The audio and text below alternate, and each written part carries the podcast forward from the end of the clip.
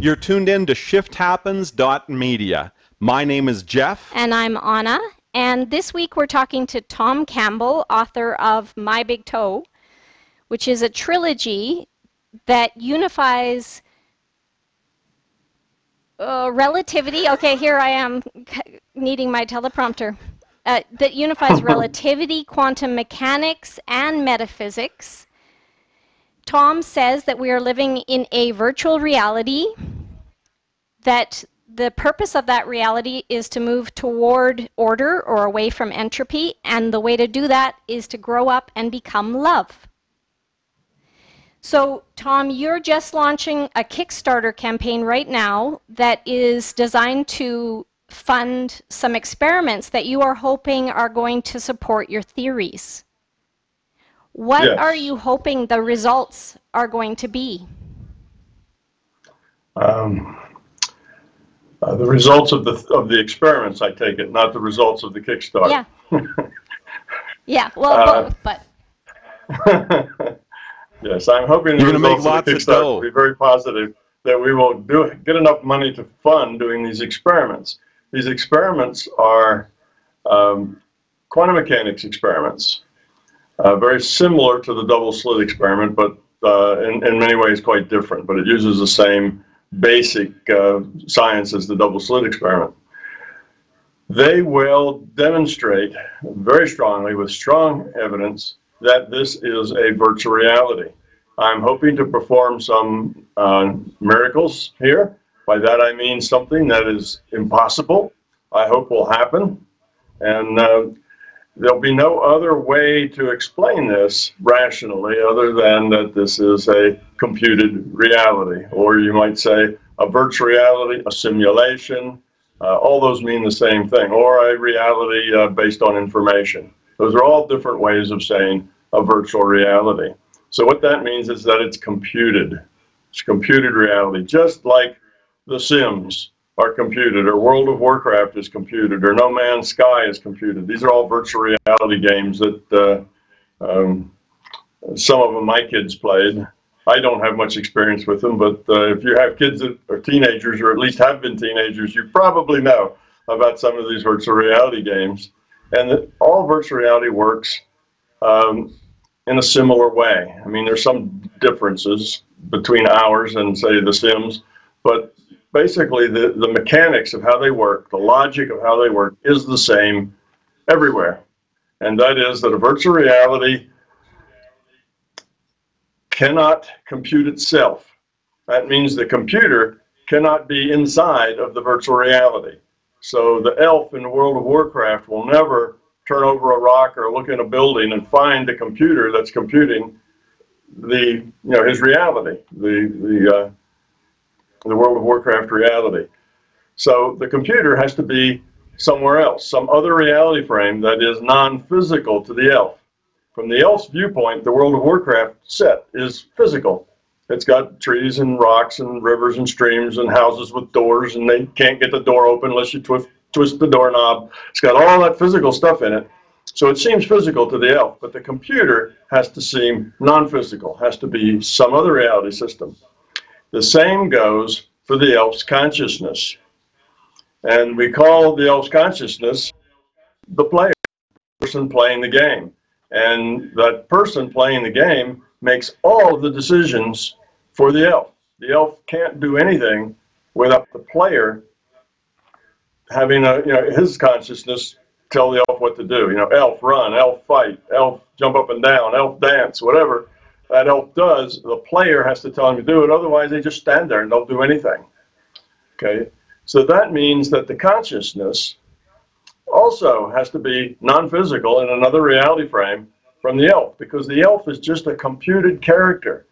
It's just uh, eye candy, if you will. Okay, the elf can't not be conscious. The elf is just ones and zeros on a hard drive someplace. Those ones and zeros keep changing as time goes on, but that's all it is. That can't be conscious. So consciousness is in a conversation with the computer. It's the same way if you're a player playing World of Warcraft, you're in communication with the server that serves World of Warcraft, the computer. And the player and the computer change exchange data all the time. That's really all that's going on. The uh, the virtual reality is this kind of eye candy, so the player can look and see the consequences of the elf doing whatever the player told the elf to do. There's consequences because it's a multiplayer game. There's lots of things going on there. So that's the way our reality works. So what I've just said then is that our bodies are avatars. You and I and and uh, everybody else walking around here in this so-called physical reality are the avatars. We have consciousness, but that consciousness exists in a non-physical reality frame to us. And the computer exists in a non-physical reality frame to us, and consciousness and the computer have to be in the same reality frame because they're constantly exchanging data. You don't just constantly exchange data between reality frames. You have to do that within the same reality frame. So then that's why I end up with a virtual reality is because I studied consciousness a long time and found out that consciousness was fundamental and the physical reality was not. And it took me 35 years to figure out how all that worked through a lot of testing and a lot of a lot of science and a, a lot of research. But the only thing that made sense that brought it all together was the fact that this is a reality that is information based, which means computed, which means virtual. So one of the ways we're different than uh, than the elf is that our reality wasn't programmed. The elf's reality in World of Warcraft was programmed, so every tree had to be put there by a programmer. Well, he didn't have to really code every tree. He coded it once and then he pasted it probably a thousand times all over the map. And or maybe he coded 10 or 20 of them and then he pasted those all around on the map. But they all have been at one point coded. In our reality, we, our virtual reality evolved. It started with initial conditions and a rule set, and the run button was hit, and it just evolved to be what we have today. And that uh, evolution uh, is what I call the big digital bang. It wasn't much of a bang. It actually was a uh, somebody pushed a run button. That was the bang. So you had initial conditions, which was a, a very high temperature, high pressure, tiny ball of plasma. And then when you hit the run button, the rule set determined what hap- happened to that plasma. What did it do? Well, the rule set was such that it expanded, it cooled, it made suns, it made planets, it made galaxies, and here we are. We're part of that evolution of that simulation. And though that sounds kind of strange, we do have in multiple universities now virtual realities that have been made the same way, where they start with initial the run button and see how they evolve. They're not as extensive as this one that we're playing in, but still, the it's the same concept and the same principles, and uh, it works very very nicely. You never know exactly what you're going to get at the at the far end. That makes them very interesting. So anyway, that's just a little bit about uh, my theory, uh, kind of where it comes from, why why virtual reality, uh, and um, kind of what are we in this game. So you have a, a a theory about the nature of reality and that it is a virtual reality and that Mhm. consciousness is operating the avatar and that consciousness began the process with this rule set. Do you have any uh, concept of what the true nature of consciousness is? Consciousness is an information system. That's about as you know as, as much detail I can give you as far as what consciousness is. It's an information system, which makes sense because our, our awareness, what we're conscious of, is just information, data that we get through our senses. That creates our reality. So it's an information system. Now, how did it start and its origin? Uh, I have some hand waving that I can do about that. That means um, hand waving. That's kind of a physics term for conjecture. Okay, you can have some conjecture about that that makes it sound reasonable, but we will never be able to answer that directly because we are consciousness. And because we're consciousness, we can't get outside of consciousness to see how consciousness got started. And if you can't get outside of it, then you can't see how it started. You see, it's a it's a problem with beginnings. We have that with any anything that's a beginning because you weren't out uh, in the operating room or in the delivery room to watch yourself being born because you hadn't been born yet. You see, it's that sort of thing. You, beginnings are really impossible for us to know, you know, in a direct way. So that's a problem. Now, there's there's two ways that people tend to do with this, and I think both of them are faulty. They tend to to deal with this, and that is one, they end up in a in a a uh, infinite regression. Oh, well, tell me that this is the cause, and I'll ask you what caused that. And then if you tell me what caused that, I'll ask you what caused that. And we'll just keep going, and eventually, of course, you just won't be able to answer. So the origin seems to be an infinite regression. That doesn't make any sense. The other way they de people deal with it is they just say something popped out of nothing. There was nothing, and then there was something. And that really doesn't make sense either. So I think the only rational thing we can say is we don't know. And just leave it at that. That doesn't imply that it's an infinite regression, and it doesn't apply that something popped out of nothing. It just says that we don't know.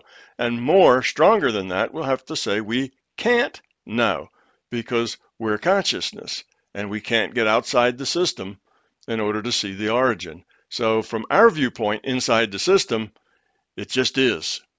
And that's about as much as we can say it, you know, say about it and still be logical and reasonable. Anything else we say about it is just wild conjecture. Whether we say it popped out of nothing or God did it or it's an infinite regression, all of that is just, you know, kind of conjecture that doesn't really add anything. So I just like to admit my ignorance and say, I don't know. Can't know, uh, it's just the way it is. You know, you have to learn to live with that answer, and sometimes that really annoys people because they they want to know everything. Matter of fact, a lot of people think they it do makes know sense. everything. How can an elf inside World of Warcraft understand what the user is in reality? Right. How can he understand that? It's it's outside of his reality frame, and therefore he's stuck in that reality frame. He can't get outside of World of Warcraft and look around the computer room. It just, he can't do that. So um, it's the same sort of thing. Yes, so we're just stuck not knowing, and that just needs to be okay. You know, live gracefully with uncertainty. So that's a, that's the issue. Uh, not a very satisfying answer, but it's the best answer that we can give. Would you say that that consciousness could it also be called the higher self? As in the player of the game? Well, it, I, I come up with several metaphors about consciousness that, that kind of break it apart a little, but I caution everyone listening that these are metaphors. Now, you come up with a theory, and in order to talk about the theory, you have to give things names and functions. So my theory is a logical theory, and all the, the major chunks of logic, then I give a name so we can talk about them. And these are metaphors. So the fact that I talk about the larger consciousness system is an information system, that's a metaphor. Then I talk about there is an individuated unit of consciousness. Well, that's a piece of this larger consciousness system. And then I talk about this individuated unit of consciousness partitions off a piece of itself that then logs on to the avatar to play a human in this virtual reality. So that gives you several levels there where you have the consciousness playing the avatar, a piece of an individuated unit of consciousness, and an individuated unit of consciousness, a piece of the larger consciousness system. So if you if we'd like to call um, the individuated unit of consciousness as our higher self, that works. You know, we can say that that uh, that function, this individuated unit of consciousness, has the logical function of accumulating all the experience. It's the accumulator of experience. So because our our purpose here is to grow up and become love, because that's how you optimize um, uh, consciousness. That's how you optimize a low entropy, which means uh, high higher evolved consciousness. So you and I are really individuated units of consciousness. That that's what we are. Okay, and that is the accumulation function. You have to um, have many life experiences in order to learn these lessons of growing up and becoming love. Not an easy thing to learn how to let go of your fear. So it has to happen with more than one experience packets, what I call experience packets and what other people would call reincarnation. I tried to avoid a lot of the old words that had religious connections and other sorts of emotional baggage connected with them so that people could look at these ideas without a lot of prejudice one way or another. So that's also a logical necessity of the of the overall theory. It has to have learning. Learning is cumulative. You don't just suddenly learn everything. You know, you have you can't learn B before you've learned A, and you can't learn C before you've learned A and B. So learning is like that. You can't take advanced calculus before you've had arithmetic. It just doesn't work. So because learning is cumulative and because learning is necessary for consciousness to evolve, then we have to have more than one experience packet because the things we're trying to learn are very difficult, like getting rid of your fear. So that's part of it. So, yes, a higher self could be the individuated unit of consciousness. That's your cumulative function that, that uh, takes all of the lifetimes and goes over all of them and looks at all that data and sees what it can learn from it and what it needs to do next. And you know, there's a lot of metaphors that are around, like higher self, you know, higher, um, let's see, well, metaphor like God, right? You can, a lot of people think the uh, larger conscious system is just another metaphor for God because basically it is our creator. We're pieces of it. Uh, even in, in its image, if you want to say that, we're just chunks of consciousness, you know, that are uh, subsets of the larger consciousness itself. So we can take lots of metaphors, but that's kind of the way the metaphors fall out. This larger conscious system is kind of godlike, but it's not um, infinite. It's not unlimited. It's not always, uh, uh, shall I say, it's not perfect. There's parts of its system that sometimes doesn't function very well, and it may take it a while to figure that out. and sometimes it never figures that out. So it's a real system. It's not supernatural. It's just a natural system. Again, we don't know how it started, but it's a natural system. In order for it to survive, it has to lower its entropy. Entropy is a measure of disorder. Okay, so it has to lower its entropy, which means it has to create information. Now, the relationship between entropy and information is this. If you have an information system and all the bits in the information, information system are random, there is no information. Randomness carries no information. But if you order some of those bits, make symbols out of them, you know, put them in some order of some sort, now you have information. Just a simple pattern contains information. You know, if I go up, down, up, down, up, down, what's next? Well, it'll be up because you've you've seen the pattern. The next one's up. Well, that's information that's inside the pattern. You see, so information requires uh, organization. It requires, you know, structure.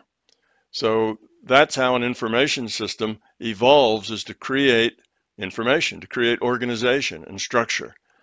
And then we have a, uh, a system that is evolving. It uh, has different technologies that help it evolve. That is, that help it find new ways to make patterns, new ways to build structures, new ways to reconfigure itself in, way, in lower entropy forms, things that have more meaning, more significance.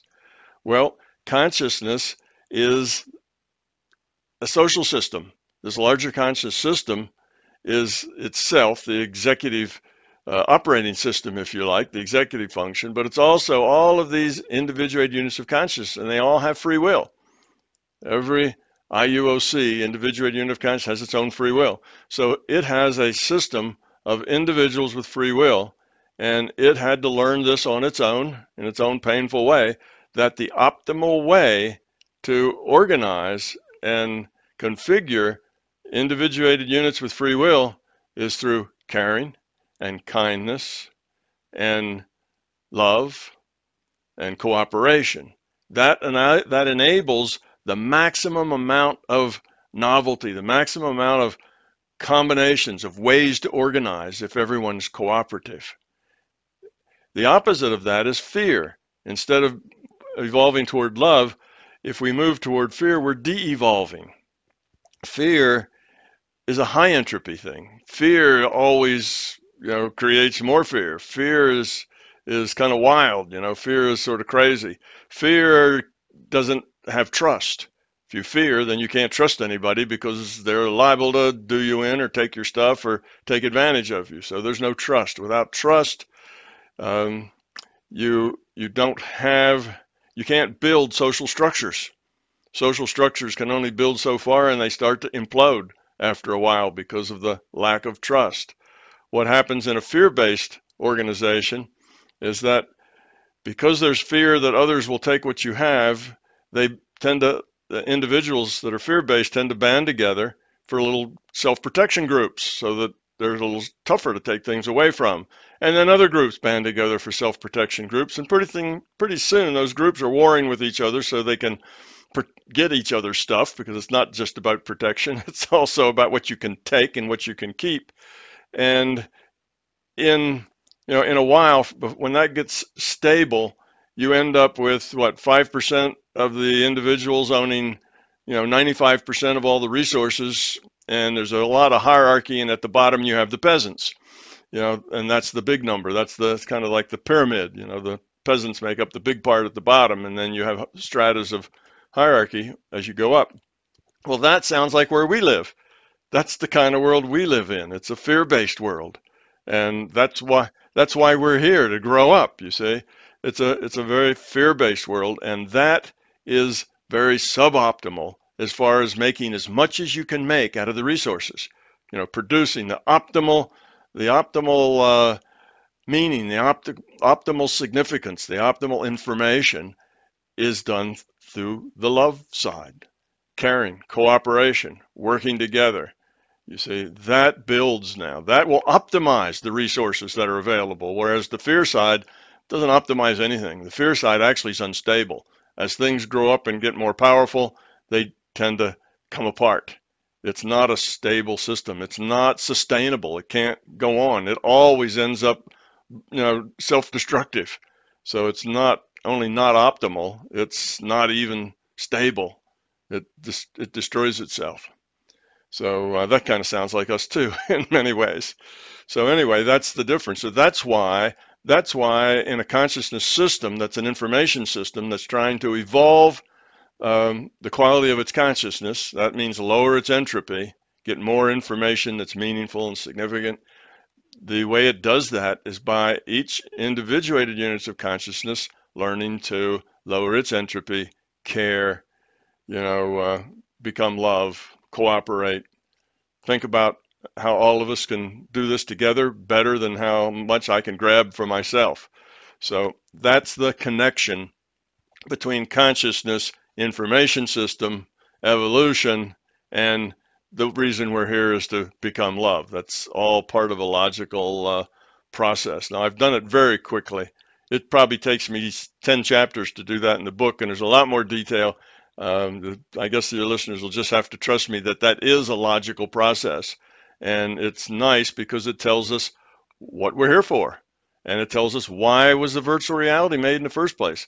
Why would something make a virtual reality like this? Well, before they had this, before consciousness had this virtual reality, consciousness just communicates. That's what it does. It trades information. It's an information system. So what individuated units of consciousness do is communicate with each other.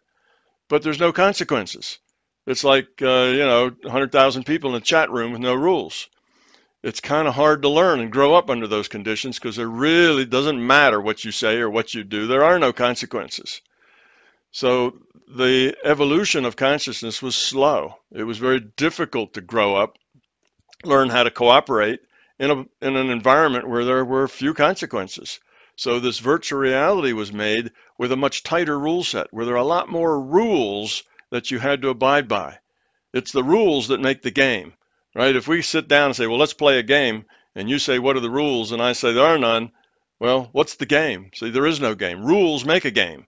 And the more rules you have, the more complex the game is.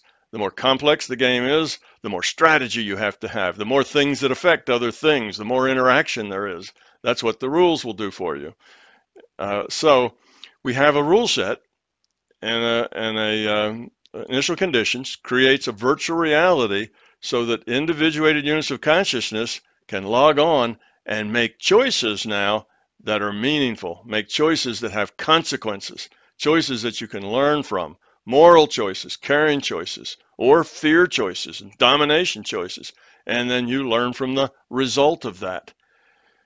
The nice thing about that is that if you understand that's the game and you start working at it, you'll find your life gets to be really happy and nice and uh, you enjoy things. Things start to work out from you. Synchronicities just happen to you to help you get to where it is you're trying to go because you're trying to do the way the system's set up for you to learn and to grow. And as much as you're self centered and greedy, you find that you are unhappy, you're miserable, no matter how much money you've got to spend, and no much, no matter how much power you've got, you're still unfulfilled, unhappy, and a miserable camper instead of a happy camper. So it boils down to not only telling us why we're here, but telling us what we can do while we're here to make our life fun and happy and productive. We just have to, you know, get about the process of lowering our entropy, evolving the quality of our consciousness. So what happens then? Okay, in my experience, I've been on the quote unquote spiritual path for a number of decades, and I did pursue the path of love, but myself and other people that we know um, in our circle of friends, whatever, um, life hasn't been that easy. It's difficult sometimes to live by a higher code, if you will, while still living in the 3D matrix, if you will. So Okay. th- that's the question is is I understand that it's it's a transition. It, it it doesn't happen overnight, but I've really endeavored in my life to be a decent person, but yet I guess I manifested situations that helped me develop a muscle. But quite frankly, I'm a bit tired of developing the muscle. I just want to be Yeah. happy, right? Yeah. Well, right. I can explain. Am I clear in my for- question? Yeah, absolutely. The reason that that tends to happen for people, and you'll see a lot of people that are on a spiritual path, and you know, often they'll even get burnout on that path. You know, it'll just like it's not going anywhere. They don't feel like they're growing. It's just not working for them, and they're still unhappy. They're still miserable. They're still struggling. Yet they've been, you know, trying to walk the talk, and it just doesn't seem to be working. The the the problem here is that they are working at the intellectual level. They're doing things because they think they should, because these seems like the right thing to do, because they make sense. That's doing it at the intellectual level. So you look at it and you say, okay, being kind, that sounds like a good thing. I should be kind. So now you try to be kind. You see a little old lady walking across the street and she's having trouble, then you go help her because you're kind and you want to be kind, so you help. All of that is intellectual. You're acting. It's an acting thing. You're doing the things you think you should do. You're doing them because you think you should, because they sound like good ideas. But the difference is you need to be kind, not just act kind. So, mostly people on a spiritual journey use their minds to decide what's the right thing to do and why it's the right thing to do. But I, when you change yourself, when you actually grow up, it's not about doing the right thing, it's about being the right person. In other words, when you see that little old lady, you don't think, oh, I should help her because she's having a problem and nice people would help her and I'm a nice person, so I'll help her. You see her and you don't think about it at all. There's no analysis needed. You just see her and you go help her without thinking about it. It's just part of you the way you are. It's not part of the way you think you ought to be. And there's a fine line there. And I know most people would feel like, oh, I really am. I feel like it. I really am. But when you are when you be it rather than act it. And acting is done with all the right, you know, the right reasons and the right attitudes. You want to be kind. You want to be helpful. You want to be part of the solution, not part of the problem. But as long as it comes mostly from your intellect and understanding of what's the right way to be, it's not going to affect your growth very much and you will get burnt out on it. Once you be it and you just are kind because it's just the way you are. You don't think about it at all. It's not a it's not even a choice for you that you intellectually make. You just do it. That then you will get happy even in a world that is as mean and tough as our world is. You'll still be happy. Those things that that annoy you that make you unhappy aren't important anymore because what you do is you help people. What you do is you serve. What you do is, you know, you are uh, you're positive. You're cooperative. You see somebody that needs help, you just help them, just because you feel like that's what you want to do, not because you think it's a good idea. So I think many people are trying very hard to do the right thing. They're trying very hard to grow spiritually, but they tend to read books, go to workshops, you know, deal with things intellectually because they learn this is the right path and they work at it, but that's not what helps you grow up. You have to be it. It's at a different level. You have to be it down at your that your uh, I call it the being level. You might call it the intuit, you know, the intuitive level. Um, it's the it's the level you're in. You know, when when we talk about people being in the zone, you know, maybe it's a painter and he's some professional painter and he's painting and he doesn't even need tape. He's just, you know, tipping his brush and sliding it down and he makes perfectly straight lines, puts the paint right to the edge of the glass and never makes a mistake. And he's very good and very fast because he's in the zone. As soon as he starts thinking about it, oh, I don't want to get any paint on the glass here, that's when he'll mess up. You know, when you're in the zone, you don't think about it, you just are. When you learn how to type, in the beginning, you use your intellect. Let's see, the T's over here, the E's up there, you know, the I's over on the other hand, index finger, and you have to do that. And you're very, very terrible typer because once you think about it and look at the keys, you just can't ever get very fast. But eventually you get past that and you just do it without thinking about it. Your fingers know what to do. Your mind reads the words and the fingers just do whatever they do without any instruction whatsoever. That's another being level thing. So it's the same way with being kind or anything else. It's not something that you that you work at, it's something you are. So if you're working at it, you're probably going about it in the wrong way.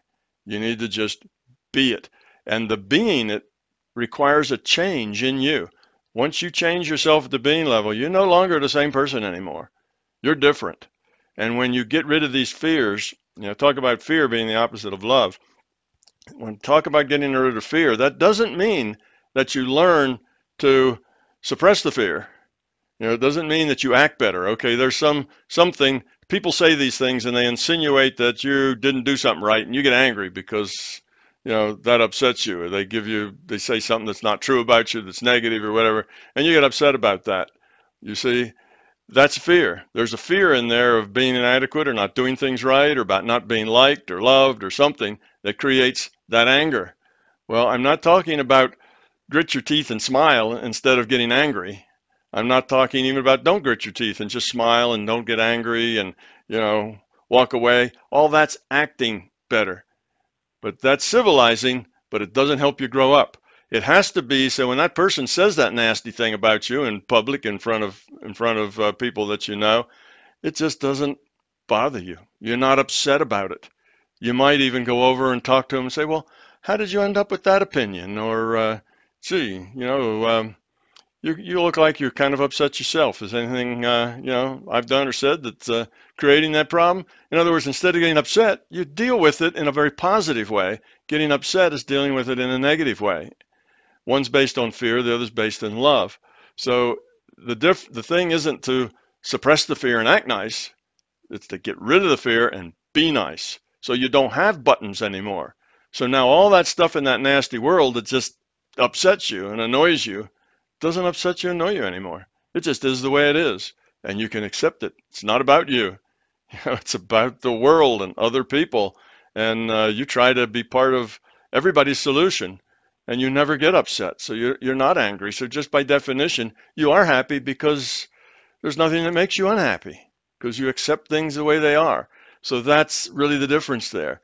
Most people go on a spiritual path because they read about it and it sounds good. Yeah, that sounds good. You know, we should all be nice. That's a good thing, and we should do this and that. And this is a good good model, and we follow it, and we try to follow it. But trying to do it, and even being successful at it, you know, being successful at smiling instead of, you know, instead of cursing, that's not the point. The point is to be it, not to do it. It's a being thing, not a doing thing. So, when so many people in the world have started off with fairly traumatic early lives, um, you know, often coming into situations where they weren't treated terribly well for whatever reason, maybe they had alcoholic parents or, you know, circumstances, maybe they were living in extreme poverty. How do they then move from a place where they've been conditioned to feel fear? and to not trust into that sense of being because you're just okay with yourself? How do they release the fears? Do you have any Well, insights into that? Yeah, sure. Releasing fear is a thing that is a lot harder to do than it is to say. You know, it's easy to say, oh, just get rid of your fear. But it's not that simple to get rid of the fear. And there's a couple of ways that I can tell you that to go about it that might be helpful. One is you're probably not aware of your fears. Most people are, are up to their eyebrows in fear. Most of their choices are based upon that fear. They make choices because of their fears. And they have no idea what these fears are. It's just kind of the way they are. That's the way they see it. It's not like it's a fear is making me do this. They don't see it that way. They just that's that's me. That's the way I am. Well, fears are hard to see. Beliefs are hard to see we don't see the things we believe because we believe them. They're just facts in our mind. That's just true. So we never see them as a belief because that's the nature of belief. You don't see belief as a belief, you see it as a fact. So you can't find your beliefs. But the one thing you can find, the one thing that's really easy to find is ego. Ego is any time you don't feel happy. Ego is any negative feeling you have. And feelings are at that being level. That's the real you at the being level of those feelings. So if you feel angry, you feel frustrated, you feel upset, you feel annoyed, you feel even just stressed and, uh, um, you know, all of those negative things, unfulfilled, you know, we could maybe make a long list of, of negative uh, adjectives. there are Would sadness adverbs, be ego as well? Not necessarily. Love has a component of sadness with it, and I'll, I'll talk to that right after this. So if you feel anything that's negative, any of those un, not happy feelings, that's ego. The fear is a product, I mean, the ego is a product of fear. Okay, if you didn't have fear, you wouldn't have ego. If you didn't have the fear, you would, wouldn't have many beliefs. It's the fear creates most of the ego or all of the ego and most of the beliefs. So if you feel upset, somebody said something rude to you and it upsets you. Well, look at why you're upset. And if you if you look at it and take responsibility for being upset, in other words, you don't say, "Well, I'm upset because George said such and such. That's why I'm upset." No, that's blaming your being upset on George. You're upset because you choose to be upset. That's your choice. You could choose not to be upset. That's within your ability to do that. You choose to be upset. So first you take responsibility for it. Now say, okay, it wasn't George that made me angry. It was some fear that I have that I, cho- I chose to be upset as a reaction to what George said. And you will probably find a fear that comes out of your childhood. A lot of our fears we take on in childhood. You'll find a you'll find a fear of being inadequate, of not being uh, appreciated, of not being lovable, not being this, not being that. And when George said that, it just triggered that fear because he was telling you that you were inadequate, that you weren't doing it right. And that just triggered that fear of being inadequate or being incompetent or whatever else, or not being seen by other people as being adequate and competent. So it triggers that fear, and that's what makes you angry. Well, when you get rid of that fear, then George can say the same thing and it just doesn't matter to you. You don't have that fear. You don't react that way. And now you have an ability to actually deal with it rather than throw more gasoline on that fire, which is what you do when you get angry. You know, now you can actually deal with it in a way that maybe will solve the problem between you and George. So that's how you can find your fear is find anytime you feel not happy, anytime you have a negative feeling, find the fear and then work on getting rid of it. Okay, how do you work on getting rid of it? You have to have an intent, a real intent at the being level, not an intellectual intent. If it's just intellectual, oh yeah, I see that, I'd like to get rid of that, that's not going to help. You have to really want to get rid of it at the being level, at an intuitive level. And when you do, over time, it'll just go away just from that intent. Because if you keep that intent present in your mind, what will happen is you'll catch yourself getting angry again when people say things and you go, oh, I don't want to be like that. And you'll just back away from it. Well, now that's your intellect coming in and making you act nicer, but that reinforces your intent to be nicer. And as that happens over and over again, the fear will just gradually go away. And what you'll generally find if you get back to the cause of the fear, it was something really silly, something really trivial. You know, when you were uh, five years old, uh, your mom brought home a new toy for your little sister and your little brother, and you didn't get one. You know, it's just that simple. And from then on, you felt inadequate, unworthy. You see, a trivial little thing like that. And that's where we pick those things up often as, as children, and they haunt us then the rest of our life. So, most of our fears, when we finally get to the point that we know what they are, the next thing we have to do is we have to own them. Yes, Okay, I own that. I am that way. That's my fear. And then we look at it and say, well, how has that fear affected my choices? Oh, you'll see all kinds of choices that you made over, you know, in your memory that how that's how that fear affected it. Okay, I see that. See, I got angry a whole lot, you know. That's how that's why my first marriage didn't work. Oh, that's why I never got along with my son, you know. That's why you can see this anger thing and it's been a problem a long time. So you will once you see how it has affected you, that will give you the the gumption that you need to really get down and work on getting rid of it. Okay, so you own it. After you own it, you just have to let it go, not do it.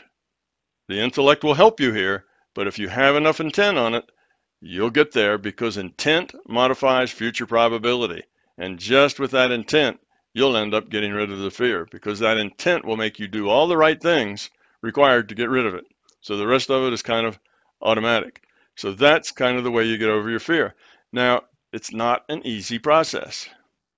You know, it's not an easy process. And once you find a fear, you will probably catch yourself reacting because of that fear over and over and over again. And you might get discouraged. Oh, I'm not making any progress here. Every time somebody belittles me, I get upset. And you just have to keep working on it and it will go away. It will just dissipate with time because you have an intent. But again, not an intellectual intent. That won't help. An intellectual intent only won't help. The intellect can be part of the process, but it can't be the main result of the process. It's again, it's not acting nicer, it's being nicer. It's getting rid of the fear. So that's how you do it. And the first fear is the hardest one. It may take you a year to get rid of a big fear that you've had all your life. It may take you two years or 10 years, but after that, the next one is a lot quicker. And the one after that's faster yet. And pretty soon you can shed these things pretty quickly because you've kind of got the hang of the process. And by getting rid of that first fear, you're different now. You're a different person. You are not the same human being you were before. Without that fear, you are different. You see the world different. Your reality changes. That's why uh, George uh, being rude to you doesn't affect you anymore because your reality's changed. That's no longer a problem for you. You see, and what other people think about you generally is not so much a problem for you anymore.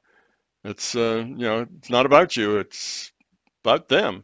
And they can be however they are, and you learn to let people be the way they are. You can't change everybody. You only change yourself. So you begin to be a happy person even if you're in very rough and very unhappy environment. So what do these children do? Well, they're going to have to outgrow it. They're going to have to see it just like everybody else does. Um, some people have a harder time than others. at outgrowing it. Um, that's just the way life is when you're here.